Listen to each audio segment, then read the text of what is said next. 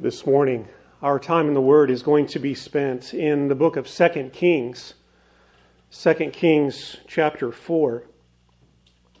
And uh, I just want to extend a happy Mother's Day wish to all of our mothers that are watching this morning.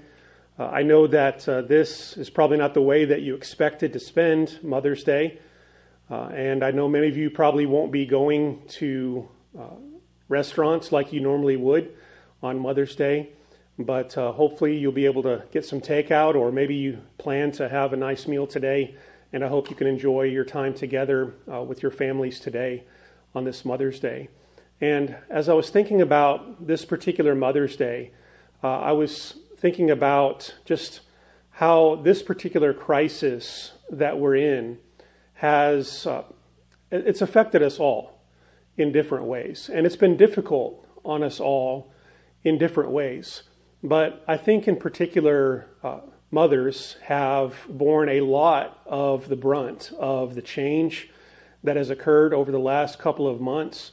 And, uh, and I've seen that in my own home. Uh, I've seen that uh, with my wife and having uh, all of my college kids home uh, and a full house and uh, going grocery shopping with a mask on and uh, making sure that we're all fed. And I know a lot of mothers have all of a sudden been thrown into the role of homeschool teacher that uh, maybe you weren't planning on. And so I know that uh, this has been a big change for a lot of us, but for our mothers as well, in particular. And as I was thinking about just this crisis that we're in, the, the, the thought came to me of mothers going through difficult times, mothers going through times of crisis, of difficulty. And the passage that came to my mind is this one in 2 Kings chapter 4, verses 1 through 7. And just to kind of set the, the scene, the, the background a little bit, this is during the ministry of Elisha, the prophet in the northern kingdom of Israel. Uh, not too long ago, Elijah had just passed on the mantle of the prophet role to Elisha. Elijah has gone up into heaven in a whirlwind, in a chariot of fire, and now Elisha is the appointed man of God. And he is ministering in the midst of a very difficult time in which uh, Joram is the king of Israel. Joram is the son of Ahab. And so you'll recognize that name. Ahab and his wife Jezebel were probably some of the most wicked uh, rulers that Israel ever had during its entire history. And uh, the Bible says in 2 Kings chapter 3 that Joram uh, was no, maybe not quite as bad as Ahab and Jezebel. Uh, the Bible says in 2 Kings 3 that he still did that was which was evil in the sight of the Lord. And so uh, Joram continued to follow in the practices of paganism and false worship and idolatry. And Elisha is ministering in the midst of that climate. And also, there are people in Israel who are living in the midst of that climate, and it is a difficult time. Uh, there were times of poverty, there were times of famine, there were times of God's hand of judgment on the people of Israel because of their sin. And in 2 Kings 4, we find a widow woman who bore some of that, uh, that weight of the times and the circumstances in which she lived. And I, I want us to read from this passage, and then I just want to be an encouragement to all of us today, and in particular to our mothers, and give them hope in the Lord in the midst of difficult times. And so follow along. If you have your Bibles, I would love for you to follow along with me this morning. 2 Kings chapter 4, uh, verses 1 through 7. The wife of a man from the company of the prophets cried out to Elisha, Your servant, my husband, is dead, and you know that he revered the Lord. But now his creditor is coming to take my two boys as his slaves. Elisha replied to her, How can I help you? Tell me, what do you have in your house? Your servant has nothing there at all, she said, except a small jar of olive oil. Elisha said, Go around and ask all your neighbors for empty jars. Don't ask for just a few. Then go inside and shut the door behind you and your sons. Pour oil into all the jars, and as each is filled, put it to one side. She left him and shut the door behind her and her sons. They brought the jars to her, and she kept pouring. When all the jars were full, she said to her son, Bring me another one. But he replied, There is not a jar left. Then the oil stopped flowing. She went and told the man of God, and he said, Go, sell the oil and pay your debts. You and your sons can live on what is left. Let's pray this morning. Father God, we thank you for the privilege, the honor of reading from your word and listening to its truths today. Lord, I pray a special blessing upon our mothers in our congregation and those who may be watching. I pray that you would bless them in their efforts to be the nurturers, the, the caregivers, uh, the, the lovers of their family that you have called them to be. And Lord, I pray that you would bless them even in the midst of this very unusual, uh, difficult time that we find ourselves in where our life's patterns have been all turned upside down. God, I pray that you would encourage them, give them strength. And Lord, for all of us today, men, women, and children, that we would learn the ultimate lesson that this passage has to teach us this morning. And that is that we can depend upon you, our God. So, Lord, I pray that you would bless our time in the Word today, and may your Spirit teach and apply us, apply these words to our hearts. And we pray this in the name of Christ. Amen. What we see in this passage is a mother in distressing circumstances. A mother in distressing circumstances. And really, when you see the circumstances that she was in, those circumstances kind of pile on. Uh, she was in distressing times. Uh, one, she was a widow. In the ancient world, in the land of the Bible, to be a widow was to be without, to have no certain means of support or of, uh, of security. And so to be a widow was to be in a very vulnerable position. Uh, on top of that, she was in debt. And so she is in debt to a creditor. Apparently, uh, her husband while he was still alive, uh, in trying to provide for his family, had uh, taken on some debt. And now that he was gone and this widow woman is left in this vulnerable position, there's no way for this debt to be paid off. And so, in payment, this creditor, the one to whom is owed money, he is threatened to come and to take her two sons as slaves uh, to basically make them indentured servants to pay off the debt that this woman's husband owed to him. And so she's facing widowhood. She's facing intense poverty.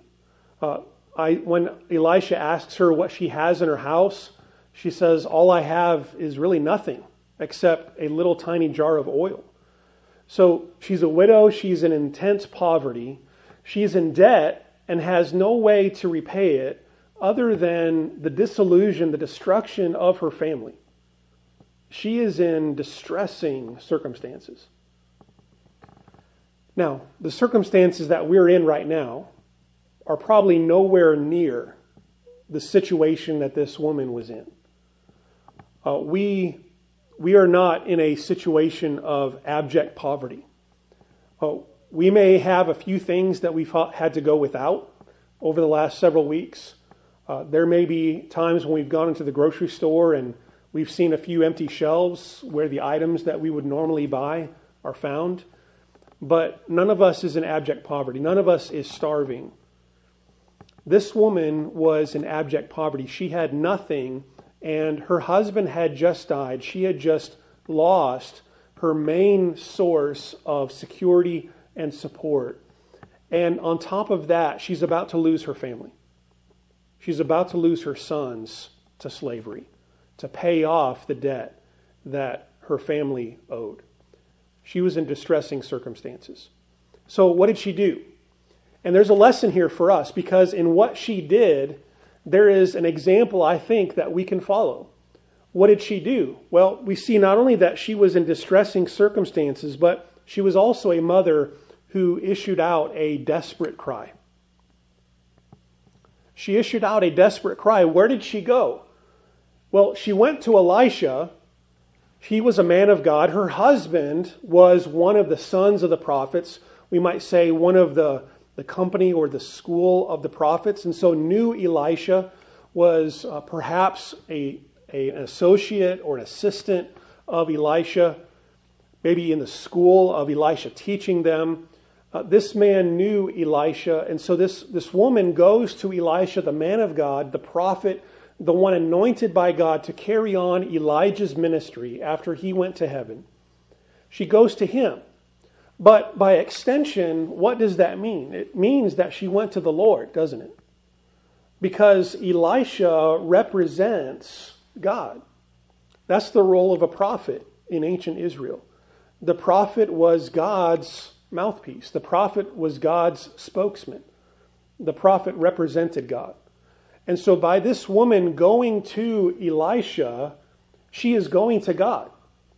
She is, in essence, expressing in prayer this desperate cry, this plea that she has nothing. And so the Bible says that she goes to Elisha and she just pours out her heart and expresses to him the desperate circumstances that she's in and says, essentially, I need help. What do I do? Counsel me, give me advice, walk me through this distressing circumstance that I'm in. And Elisha not only receives her cry as a representative of the Lord, but also Elisha then also represents God in the giving of God's help in this passage. So he is the mediator, he is the representative between God and his people, between God and this needy widow woman. Elisha stands to represent them both, listening to her cry, but bringing the help that God has for her. And so Elisha gives her some instructions. He says, Here's what I want you to do I want you to go home and I want you to go around your village, all of your neighbors, everyone that you can find, go up and down the streets, knock on every door, and I want you to borrow as many jars, as many pots, as many vessels as you can. And don't just get a few, he says. In other words, he is wanting her to think big. He is wanting her to open up her heart of faith and to trust God. And so he says, Go around and get all the jars, all the vessels that you can find. And then I want you to bring them home, and you and your sons, you go in your house, you close the door, and you take your little jar of oil and you start pouring. And when you fill up a jar, set it aside and go to the next one and keep pouring. In other words, Elisha is telling her, God is going to provide for you, but you need to trust him and follow my instructions. And so she is a mother in distressing circumstances. She is a, a mother who issued forth a desperate cry. And now, having gone to Elisha, the representative of the Lord, and he gives her instructions, she responds with a dependent confidence. A dependent confidence. Dependent in the sense that she, she, has no, she has no resources of her own. All she has is this little jar of oil, and that's not going to last hardly a day, maybe a couple of days. It's not going to do anything for her, and it's certainly not going to make a dent in this large debt that she owes to this creditor. It's not going to save her family. So she is, by, by necessity, dependent on the man of God, She's dependent on God Himself to provide for her needs. And in this, there is a picture of the gospel, isn't there? Because in our own resources, we have nothing to offer God. When it comes to the state of our soul, we have nothing to offer God. We are in, with regard to our soul, we are in distressing circumstances. And so our response then to those distressing circumstances that we find ourselves in with regard to the sin sick state of our soul is the same as this woman, and that is a desperate cry to cry out to God for his salvation. And the Bible says that when we cry out to God like this for salvation, that there is a dependency, there is a trust, there is a humility that is involved because we cannot bring anything that we have to offer. Not by works of righteousness that we have done, but according to His mercy, He saved us. So we are saved by grace through faith, not of works, so that no one can boast. It is a gift of God. So we are to be dependent, relying on nothing in ourselves, completely relying on God. And that's how this woman responded. She was dependent on God, but also confident, meaning she trusted. She trusted. Elisha called her to trust and to go out and in obedience collect all of these vessels, all these jars and pots from her neighbors. And the Bible says that she did so. And the only explanation for why she would do that is that she was confident that Elisha was the man of God and that Elisha, in giving these instructions, was representing God. And thus, the power of God, the care of God, was going to be coming through this humble trust and obedience in listening to the word of Elisha, the man of God. So she had a dependence, but also a confidence, a trust that God would provide through these means that he had appointed. And so she does as Elisha instructs. She goes into her house, and in fact, she starts pouring. And it happens exactly as Elisha said it would. She keeps pouring and pouring and pouring, going from one jar to the next, filling them up all along the way until she runs out of borrowed vessels. And this miracle reminds me a lot of the miracle of Jesus in the feeding of the 5,000, in which Jesus told his disciples, Have all these people sit down. And there was a little boy who brought just a few loaves of bread, a couple of fish. And Jesus then began to break off pieces of bread and to peel off pieces of fish and to distribute them to his disciples. And they went through all this crowd of 5,000 men, plus who knows how many women and children. And the bread and the fish just kept going and going and going.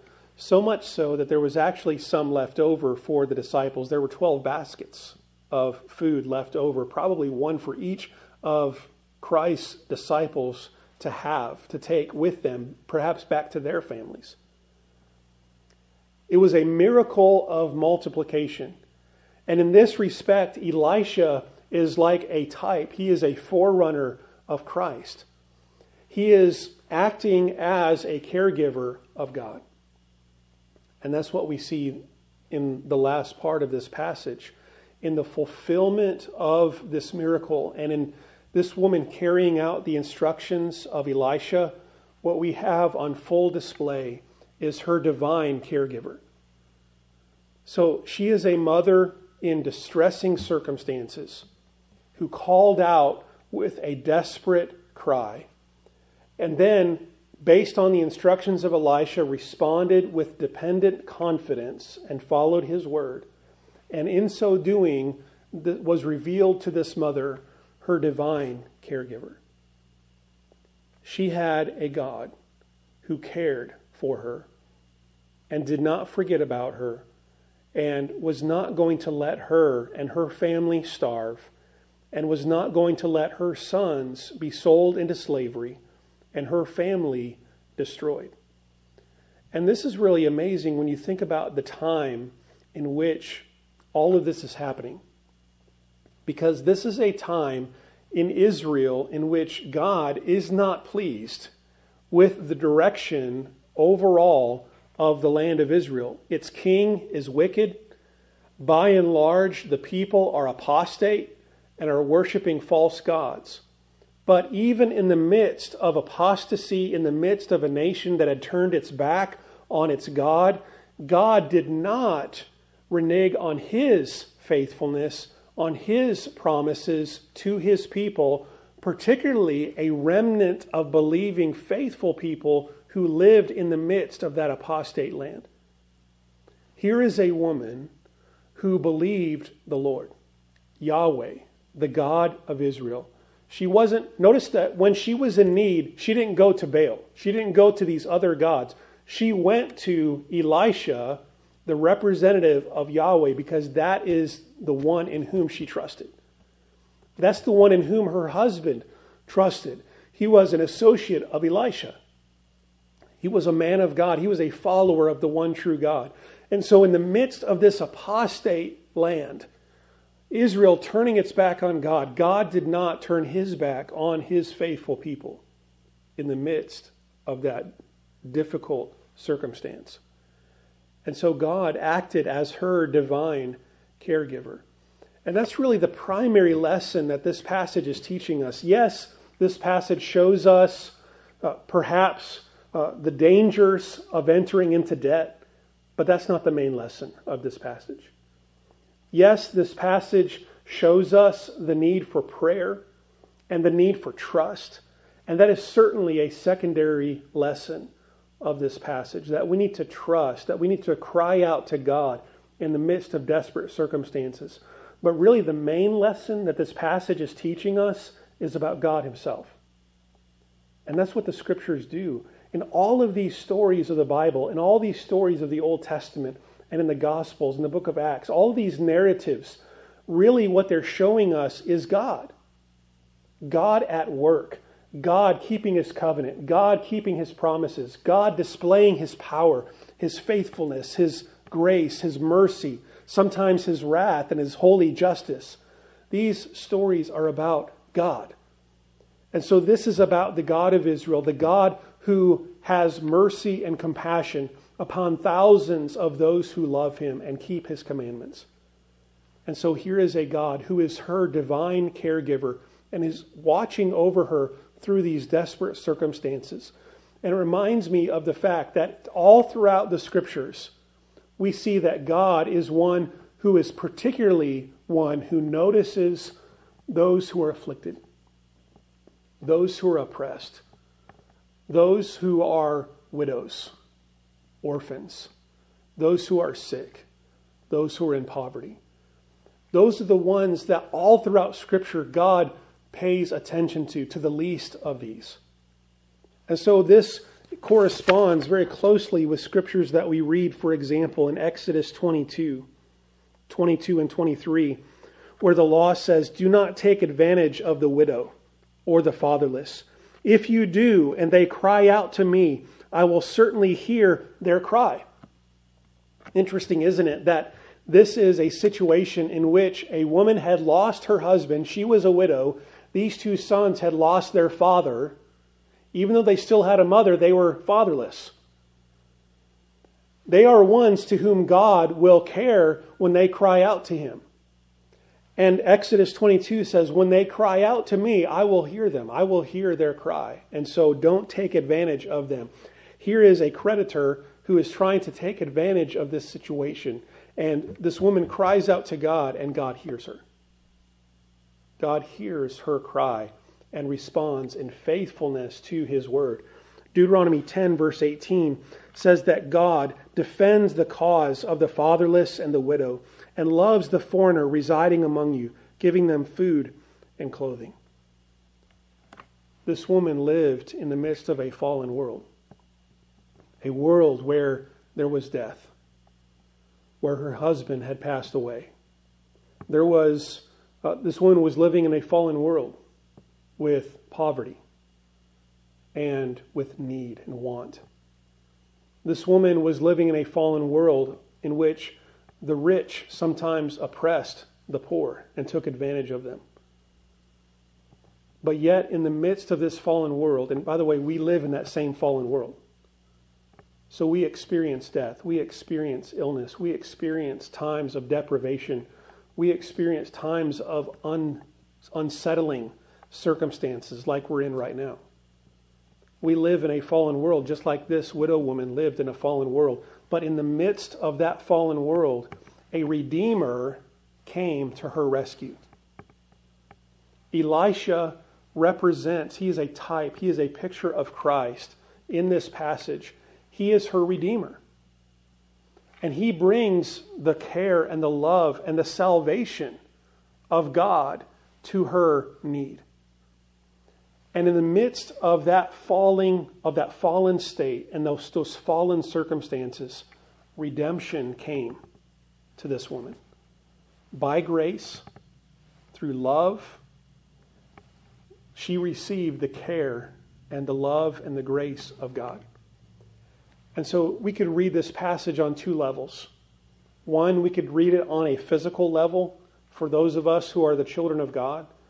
And much like Jesus taught his disciples in Matthew 6, that you don't need to worry about all these things that the world goes chasing after, because if you seek first the kingdom of God and his righteousness, then your heavenly Father will take care of you. All these, all these necessities, these things, your Father knows that you need them. He will provide for you, just like He provides for the flowers of the field and the birds of the air. You don't need to worry or be anxious about these things. And there's a legitimate application for us believers in that. That because we have a divine caregiver, a God who loves us and cares for us, we don't have to be anxious about the things that are going on in our world. We can trust our God. And so we can apply this on a physical level like that, but we can also apply it on a spiritual level, and that is in terms of the, the, the fallen condition of our souls we have no place to turn to but to depend upon God and to cry out to Him. And He is our Redeemer. He lifts us up, He saves us from our desperate circumstances, and He does so out of His own love and grace and faithfulness to His own promises. And so I pray that this passage will teach us that we can trust in God. We can trust in God and we can respond with simple, dependent obedience. We can trust in God and we can respond with simple, dependent obedience in times of difficulty. Because our God is our divine caregiver who loves us and cares for us and is faithful to his promises.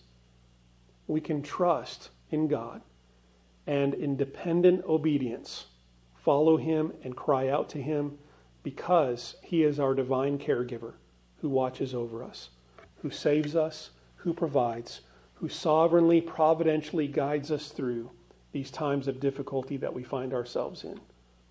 And so, my prayer for all of you, my prayer for our mothers today, but all of you, is that you would come to, like this woman, depend upon God and to trust in Him, dependent yet confident, believing in him. Why? Because of who he is. Because he is the loving God. Because he's the Almighty God. He is the provider God for his people. And so may we trust in him today. Let's bow in prayer together. Our Father, our God, we thank you for this time that we've had in your word. And I pray that this time in 2 Kings, from this story of Elisha and this widow woman, that it would be an encouragement to us all, a reminder to us all to trust in you and to depend upon you for all things. To remind us, Lord, that you are the one who provides for your people. Just as you provided for your people in the wilderness with the manna and with water, Lord, you are the one who provides for your children. You are our divine caregiver. And so, Lord, may we lean on you, trust in you for all things. And we pray this in the name of Christ. Amen. I wish you all a happy Mother's Day, especially to our mothers. Hope you enjoy your day with your families. The Lord bless you and keep you. The Lord make his face shine on you and be gracious to you. The Lord turn his face toward you and give you peace.